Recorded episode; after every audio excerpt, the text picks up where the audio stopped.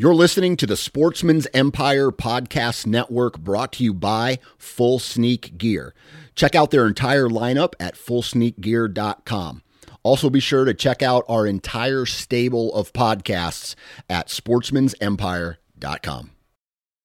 New from Moultrie Mobile, the Feed Hub offers first of its kind cellular connection and control for nearly any spin cast feeder on the market. When used with the Moultrie Mobile app, you can monitor feed and battery levels, run feeders on demand, receive alerts when feeders are clogged, and remotely adjust feeding times.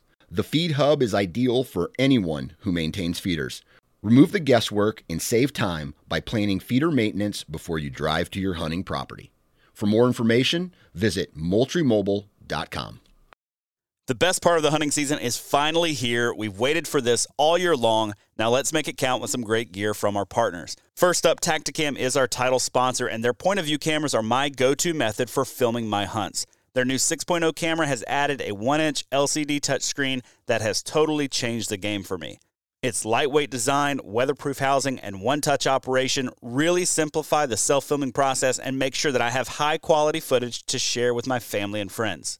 My personal favorite for archery season is two 6.0 cameras, one on a stabilizer mount on my bow and one on a bendy clamp mount for an over the shoulder angle. And I pair this with a Tactacam remote so I can turn both cameras on with the push of a single button. To learn more or pick up your 6.0 today, head over to tactacam.com. Share your hunt with Tactacam.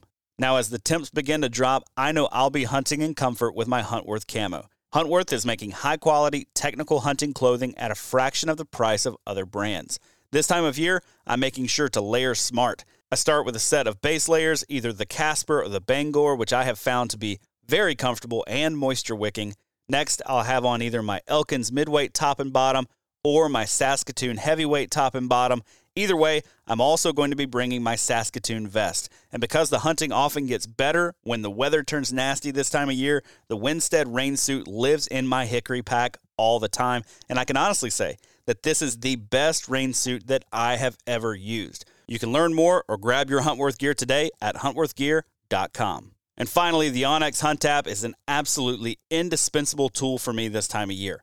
If I'm not in the action, I'm going to be making a move to go find it. And the onX Hunt app helps me identify those terrain features that I want to key in on with their latest aerial imagery additions. The app now has fully functional 3D on both iOS and Android, low resolution satellite images updated every two weeks with historic look back and leaf off imagery, all in addition to the base maps that you've always had in the app. Get more out of your maps this season and know where you stand with the onX Hunt app. Now let's get into this week's show.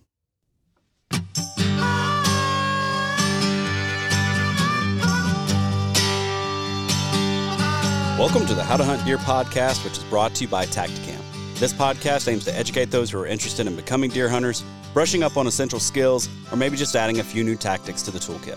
Here we cover a variety of topics that are going to help you be more confident and successful in the field while you're hunting deer. Thanks for tuning in this week. We've got a great episode for you. I got to catch up with my buddy Sam Bilhorn. Now, this episode we actually recorded for the Design Build Hunt podcast, which, if you haven't listened to that already and you love all things habitat improvement, then that is going to be a great podcast for you. Uh, pretty much putting all of my habitat improvement content on that specific podcast. So go give it a listen. But this is an episode from that podcast that I thought carried over really, really well to the How to Hunt Deer podcast because we're talking about buying a piece of hunting ground. Now, I don't care who you are and what you do. Uh, chances are, if you won the lottery and money was not an issue for you anymore, not not a thing to consider, you would probably go buy an awesome piece of hunting property. Like, just no no ifs, ands, or buts about it, right? You would probably go buy a great spot to hunt, and you know what? That's awesome. But a lot of guys don't know how to go about doing that. In fact, if you haven't walked through the process, it can be really, really intimidating. So in this episode, Sam and I kind of break down what does it mean uh, to buy a piece of hunting property? What does that process of actually purchasing the property look like? What are we looking for when we look at different properties? What makes a property a good investment property? You know, one that you can sink some money into and not have to worry about whether or not you're going to get your money back out of the property. And then also, what does it look like to try to hire a real estate agent that knows what he's talking about? There are a lot of folks out there who can help you buy land and they will do an excellent, excellent job. But there are also a lot of other real estate agents out there who maybe their primary focus is residential. And when it comes to finding you a good hunting property, they're not going to be the one that you want to use. So, we talk about all that in this episode. Great episode. I hope you enjoy. Mr. Sam Bilhorn. Sam, thanks for joining me today. Hey, thanks for having me, Josh. It's uh, exciting to be here and some great topics we have today. Absolutely. It's a it's a good time of year. I know we're all kind of getting a lot of questions about this specific topic. I know it's something that's important to all of us. Uh, and we're all kind of pushing in this direction more and more, it seems, mm-hmm. uh, just as a, as a better way of serving our clients. But the topic of real estate, you know, we're in a time where everybody kind of wants to own uh, a little piece of their own of their own slice of heaven, I guess you could say. And when we come in on the design side of things, there's a lot on a property that we simply can't control. Oftentimes, there are access issues that we cannot control. Oftentimes, there are uh, features of the property that we can't we can't necessarily uh, undo some mistakes of the past. We have to simply wait some things out. We can't control the neighborhood that you're in and what your neighbors are going to shoot or not shoot. Um, but we can control a lot of that on the front end. We can do a lot of homework to mitigate some of those issues that we could run into on the front end when it comes to buying a piece of property, choosing a piece of property. So, Sam, here's where I want us to start today. Everybody wants to own their little piece of heaven. There's a big question though how much land do I really need? Like, do I need to go out and buy the thousand acre piece of property before I feel like I can make a meaningful impact on my habitat and on my hunting? Or can I get by with less? Well, that's always a hot topic, a great question. And the way I frame it up is this is there's there's no two pieces that are equal. There's there are 40 acre properties that I've seen that are far better than 200 acre properties and just depending on how they set up. And while uh, you know regionally and uh, you know topography of the region, the uh, makeup of the land, and what's there. Uh, there's so many factors that play into what makes a piece good. You know, you mentioned before the neighborhood, the this and that, and I would rather have a really good piece that's smaller and has some options to it uh, than just have a massive chunk of land. You know, to think like, hey, I got to go buy two or three hundred acres to make this viable. When in fact you can you can do with far less and then also when it comes to a smaller property it's easier to manage. You know that when you have once you make the buy there's work that needs to be done if you're going to manage that ground and highly manage it as we do with uh, whitetail improvements the habitat improvements and so on. Those are all things that roll into that and it takes time or cost or both uh, to accomplish those things yeah, when you're helping a, a client, let's say, and you're looking for that, um, you know, those that parcel that's going to be in a good neighborhood. What are maybe some of the things that you're looking for to help them buy the right 40 in the right location? I think about it like buying a house. You know, you, you want to buy the the the cheapest house in the best neighborhood you can afford mm-hmm. you know and because then the sky's the limit of how i can improve this piece of ground it's the same thing when it comes to to buying a piece of property it, it's oftentimes nice to buy the the diamond in the rough in a good neighborhood. So how are you yeah. how are you finding a quote unquote good neighborhood? Right. Well, you're touching also on our our checklist. You know what we we do with a lot of clients is uh, when they're looking to buy a piece of ground is helping them zero in, and we're kind of on level two. You know, the first level being like you know first things first, budget, general region. You know, we're talking states at this point in time uh, the price range, maybe idea of acreage, price per acre, some of those big things, and also some major things like goals. But then starting to zero in, you know, as, as we zoom in now to that like 30,000 foot view, we're starting to talk about regions or or counties or even townships what's there and i think that some of the things we're talk, starting to look at are the balance of food and cover you know how much how much is there is it is this you know it's primarily an agricultural region but is there enough cover some of those things and don't get me wrong there's plenty of areas just ask somebody out of illinois if they're if they can kill big deer when it's mostly cornfields, cornfields, the answer is absolutely yes. But um, you know, trying to find that balance, um, I like to see a variety of things when it comes to cover and and agriculture. Also, topography. Topography for me is huge, especially as we're talking central and southern Wisconsin uh, in the region, especially within the driftless region of what we have there. Looking at the having diversity of topography, those are some major factors. You know, give me give me some characteristic of that land that we can work with. That's also going to have some major influence on how we're able to hunt deer. Uh, also, as we get a little tighter, zeroing in on neighborhood. A few of the things on my list include um, size of adjacent parcels. You know, if if you have some neighbors that are big landholders, it's probable that their impact on the land is is less per acre, if you will, than someone who has a smaller property. If you're surrounded by properties smaller than yours, there's probably a lot of pressure. There's a lot of influence around. So if you can find that, you know, the, be the be the uh, you know small house on the block, so to speak. Uh, same with a deer property. If you can find a smaller property adjacent to some larger properties, that's good. And also, I would say some really large uh, public land would fit into that category too. It it's certainly open to the public to be hunted, but if it's big and massive, there's probably less impact per acre, and and those are all things to consider. Uh, and then you start to you know get into real details of actual neighbor. You know, talking neighborhood now. Those neighbors are they you know, are they active? Are they hunters? Are there signs of improvements on their property? So now we're starting to zoom in and and look at isolated parcels. But you know, that's kind of the big picture view of some of those things we're starting to zero in when we talk about region and neighborhood. Right, right. So we mentioned, you know, a, a, smaller piece surrounded by larger pieces. I think that relates to the very first question. If somebody says, "Sam, what's the?"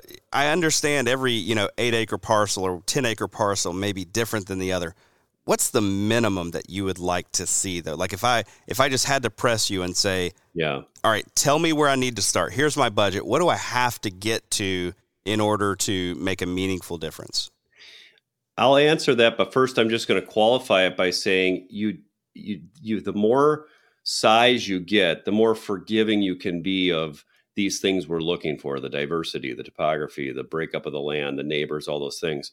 So this and the inverse of that the smaller you get the more particular you have to be. There's right. some excellent you know 10 or 20 acre properties that can that do all those things but you need to take into consideration other factors. How many hunters are there? Do you hunt a lot is it just you you know like what how much pressure are you going to put on there there's there's some guys i know that'll buy a 20 acre parcel it's only them hunting it, and they only go in there the key times, and they have some excellent pinch points, and and they're highly successful. How are you going to hunt it? If you're going to put more pressure on it, you might need to have 30 or 40 acres, or even 60 or 80 acres if you got a lot of people hunting it, and and all that. Again, now we're starting to get into details of habitat design and access and uh, pressure and being strategic about when we hunt and some of those things start to come in but to zero in and answer your question, I like to see somebody jump in and get 30 or 40 acres. And okay. the reason for that is in all the designs we've done, which we've done hundreds now, I, I look at it and say to get a full, complete design, having all those features and having some developed corridors, having some improvements that really hold deer, you need to see about that 30 acre mark uh, is my experience. It gets so much better when you get to 50 or 60 and it starts to get comfortable at 80 or 100. You know, and again, all those factors of where that sliding scale is. And I'm speaking in generalities again. You might be a guy who owns 10 acres and you live there even and you've got some awesome spots that you're successful on. That's absolutely true. That that can happen. Uh, but I think just to, to qualify it to habitat management and all the things that we're doing, laying out a plan. I like to see that. In one simple example, I just did a property. It had all, it checked all the boxes. It was 28 acres, and we had a nice complete plan uh, for a couple guys to hunt for archery. And I think they'll be successful with it. Right, right. Well, very good. Now let let's shift gears just a little bit and talk about uh, kind of what makes a good purchase on an individual piece of property. Um, you know, as I think through my first couple of homes that I bought, uh, our budget, obviously, as recent college graduates, was relatively low. Um, and so the question that we were asking as we walked into these fixer uppers was which of these homes has good bones? That's what I kept telling my wife. This one doesn't have good bones. And the one we settled on, I said, hey, this one has good bones. If we buy this location, if we buy this home, I can make it what you want it to be over the course of the next couple of years. I can do some work to it and we're not going to outprice the neighborhood, right? We're going to we're going to make improvements. It's going to stay within what is, you know, the market value of this area. Uh, but we don't have to spend a fortune coming in. So maybe what are some of those things on a property that gives it uh, good bones, so to speak, not on a neighborhood level, but on an individual property level? Great question. Two things that come to mind and one is with the mindset of developing it for hunting success and other the other is in the mindset mindset of developing it for resale. So and they're they're two things they can work together for sure but i think there's some things you're going to do with a mindset for resale that you may not do with a mindset for your hunting. So first of all for your hunting some of the things i want to look for are excellent pinch points and funnels some areas that cover comes together um, these, you know, our plans are heavily developed on travel based hunting, having deer move through an area. We want deer to uh, cross the landscape and be it at points that we're able to hunt. Um, we want to have the opportunity to put food in. I, I, would really have a struggle to buy a property myself that didn't have a few acres on it that I could do some food plots. That's such a strong attraction. It's such an important factor in design even if I had to do clearing, that's great. But I've seen there's these properties where they are 100% timber, 100% topography. You know, there's there's slope everywhere, and there's very limited areas for uh, any sort of food plotting. So that that's a huge consideration for me as far as a. I don't have many deal breakers. I we have a lot of tools in our toolbox to work around things and make good designs but that's one of them we just can't change within reason. I mean, you could talk about some heavy excavation to do something, perhaps, but that's not uh, the average person that's going to be doing that. Uh, the other concept for resale is we want to make it look good and uh, and and sell well, right? So the improvements, it's like putting money into the kitchen if you're doing a development of your house, right?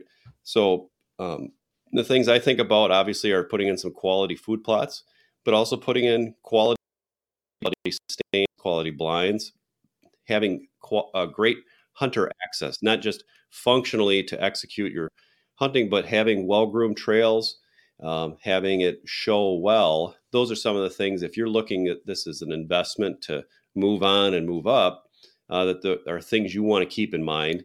And if you're working with somebody uh, like us, it's to to have that and put that on the table right away. I, I met with a couple guys a few weeks ago that uh, they they laid out that they want to flip this property in a couple years, and that really helped to know that because our approach was slightly different to make sure we were doing things that were of good value in that resale category.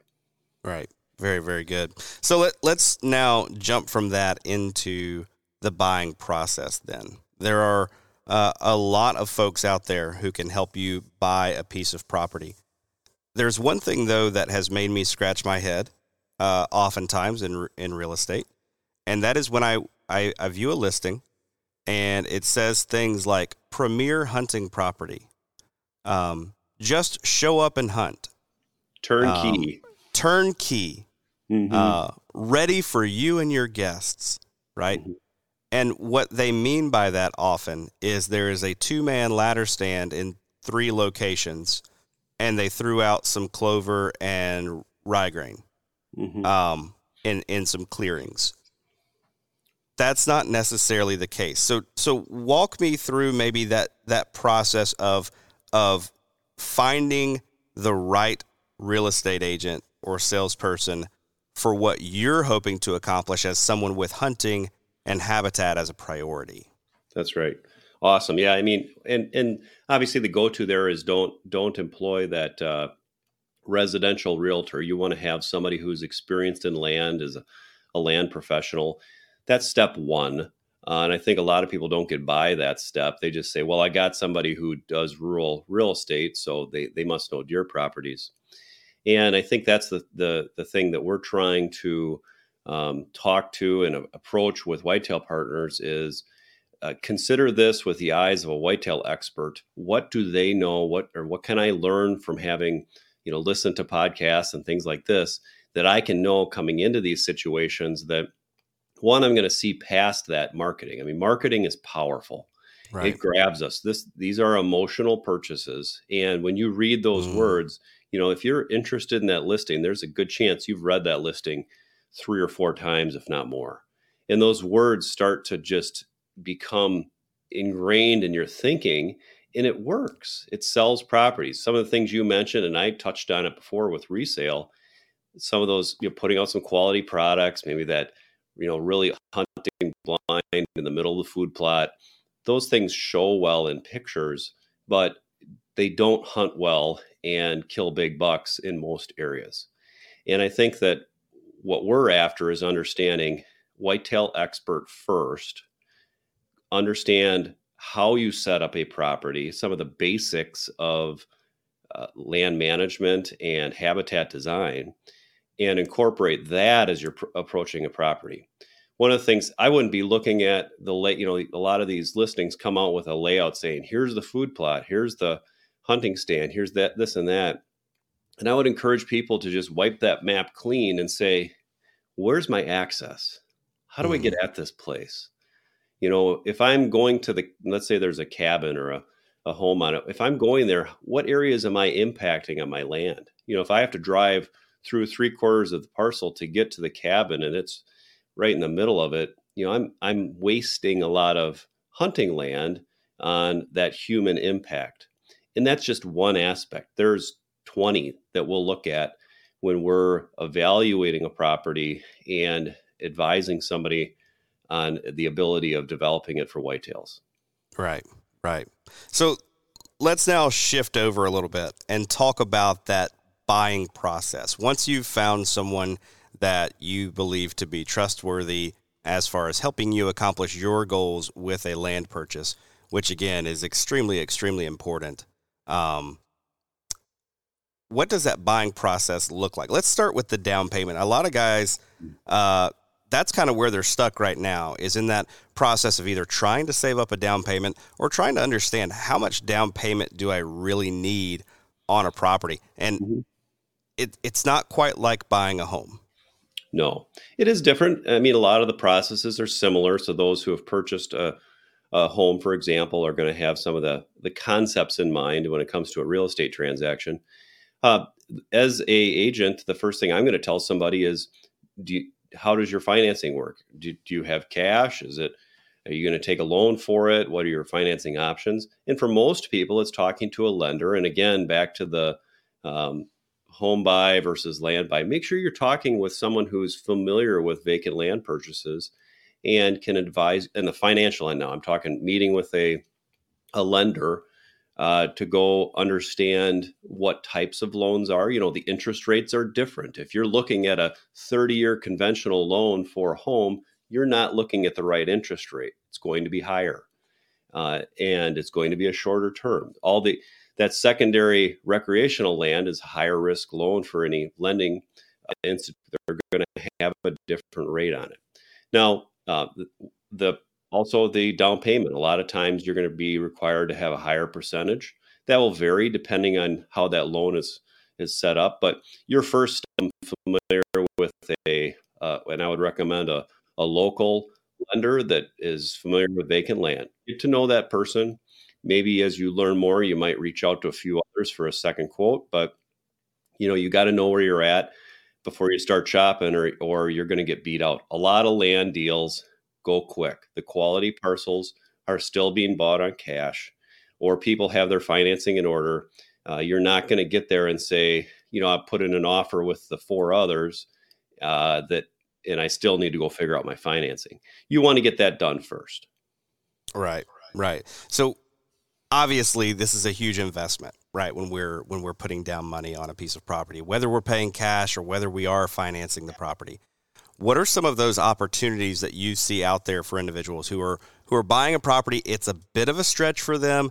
It's not exactly easy, right? And that that I think that would make it most of us. It's not exactly easy uh, to afford a piece of property. So, what are maybe some of those opportunities uh, as they look at the long term expense, whether that be cost share programs that we can look into?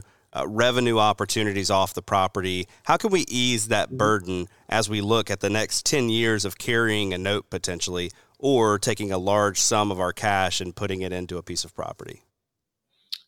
Yeah, so that next step is evaluating that, call it short or midterm process. You know, make sure you can afford the payments, it's comfortable for you, or you have plans to earn that income, all those things.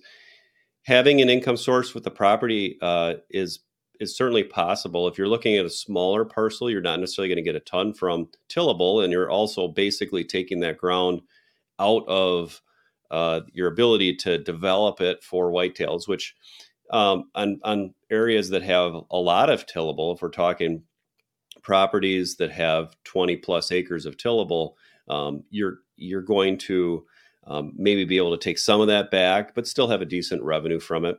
You might have a timber sale if if you uh, you know get to know a forester, a private forester that can go look at things and advise you or learn the basics of what to look for. You may have an opportunity to do a timber sale.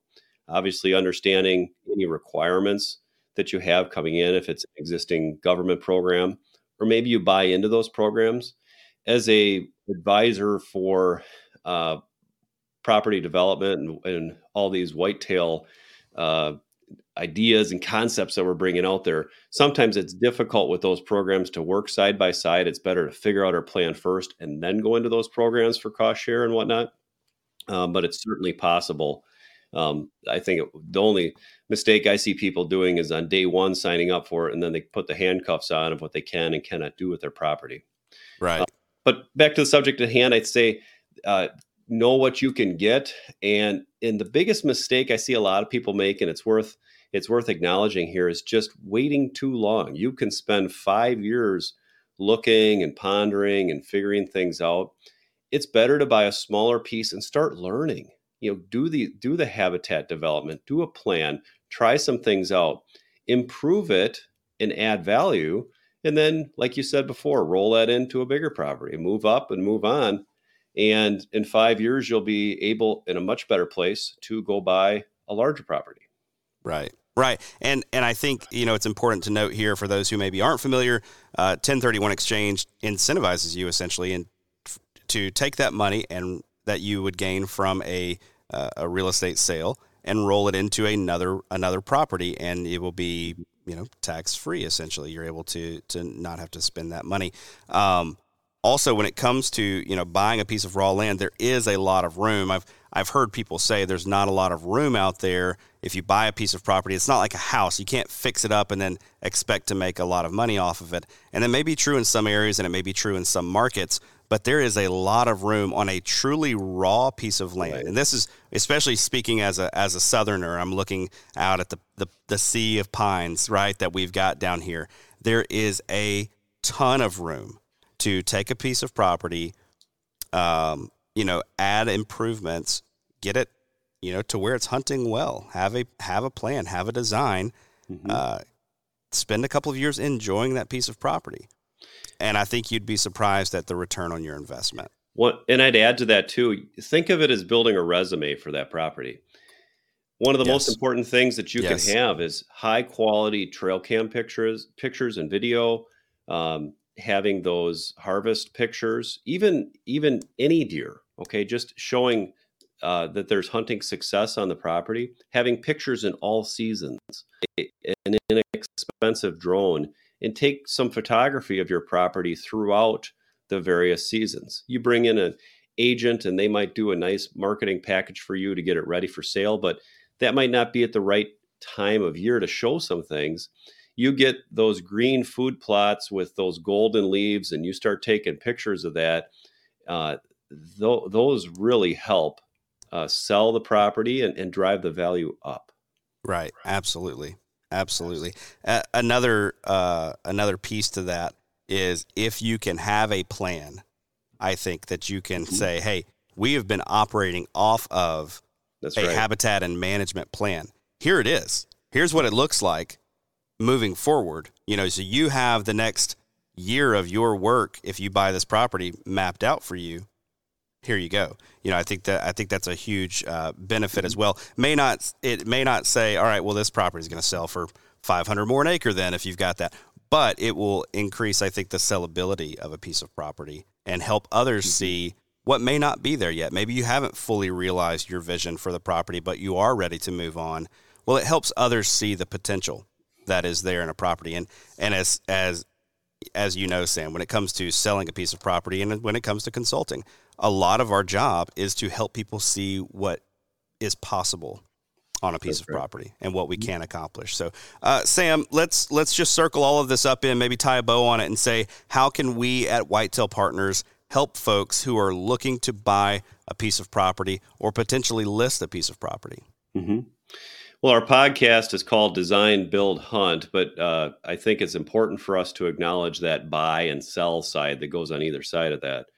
When you're in the market to buy, uh, we are here to help you. So there's two ways that we do that. One is on the consulting side of saying, "Hey, our we are first and foremost whitetail experts and habitat designers, and with that, we can."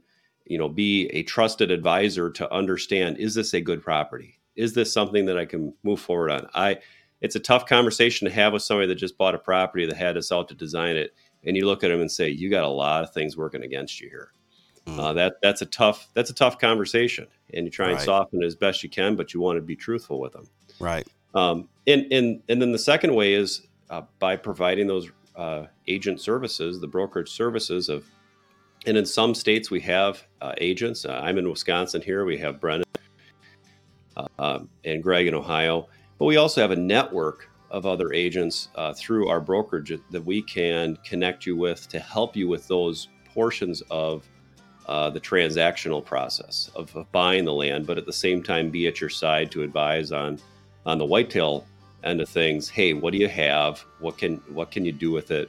And all of our team is here to help folks do that. Right. Absolutely. Well, Sam, thanks for your time today. I appreciate it. I look forward to uh, many more episodes discussing real estate. I think this is something that is on a lot of people's mind and uh, something that I think we have barely scratched the surface. So thanks for joining me.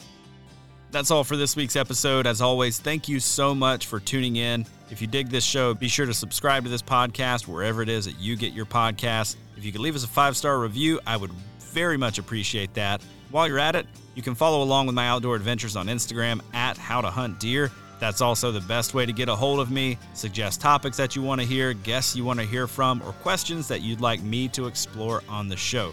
Big thanks to our partners Tactacam, Huntworth, and onX. Please go support the brands that support this show and help me bring you great content each and every week. If you're looking for more outdoor content, check out the sportsmansempire.com where you're going to find my other podcast, The Wisconsin Sportsman, as well as a ton of other awesome outdoor podcasts.